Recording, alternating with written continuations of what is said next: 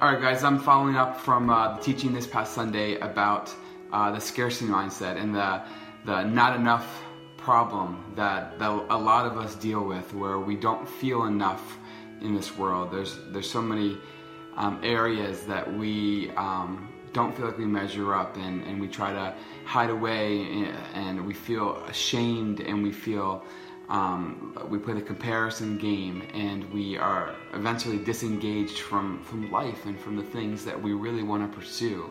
And um, I think throughout all of this stuff, this, this never enough is the foundation of perfectionism. And I think that we struggle with this idea of perfectionism that, that we need to, to be perfect. And I talked a little bit about Brene Brown and um, her writings, and I have a quote that I want to share with you about perfectionism that I think is really profound. So it says this um, Perfectionism is not the same thing as striving to be your best.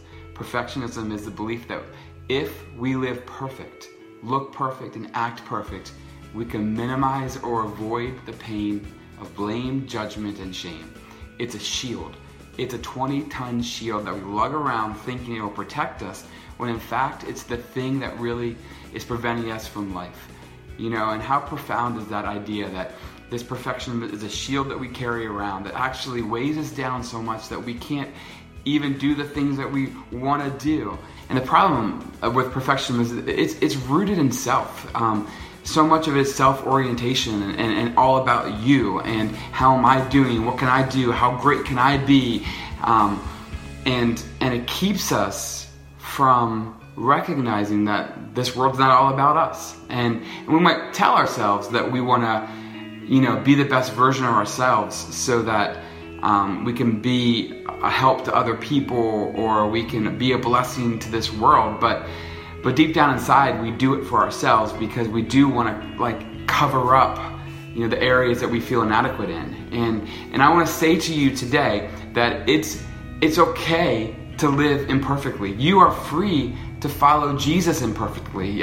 You are free to love imperfectly. The, the disciples who followed Jesus, who were actually with him, who saw him, who heard him, who you know interacted with him, they followed him and they loved imperfectly. And, and why were they acceptable? Because it's not about them. It was more about Jesus. And, and this is the key. We need to get our eyes off of ourselves and, and we need to put them up on Jesus.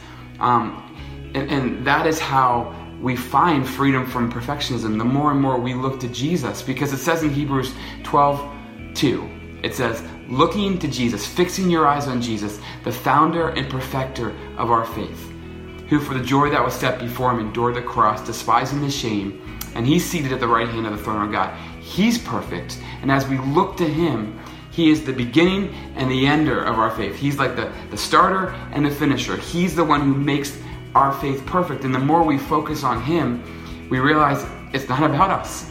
It's, it's, it's all about Him. And it goes back to John 15 when Jesus is saying, Hey, listen, I'm the vine, you're the branches, abide in me, rest in me, remain in me. The more we choose to align our lives in Jesus and who He says we are, um, living by His ways, seeing ourselves through His eyes, the more we can get rid of trying to be perfect in all that we do. And so, guys, I encourage you today to to when you start getting caught up in the perfectionism mindset, to step back and say, "Hey, why am I making this about me? I'm going to look to Jesus right now. He's the one that makes my faith perfect. He's the one that, that brings me into life. I can follow him imperfectly. I can love imperfectly. I am enough because of Jesus. So uh, I'm really excited about this coming Sunday as Christian's going to be talking about how we can't get unstuck by ourselves, that a lot of times we need help, and that means we need to be vulnerable and open and real about where we're at. So um, join us this Sunday. We're excited to see you guys there.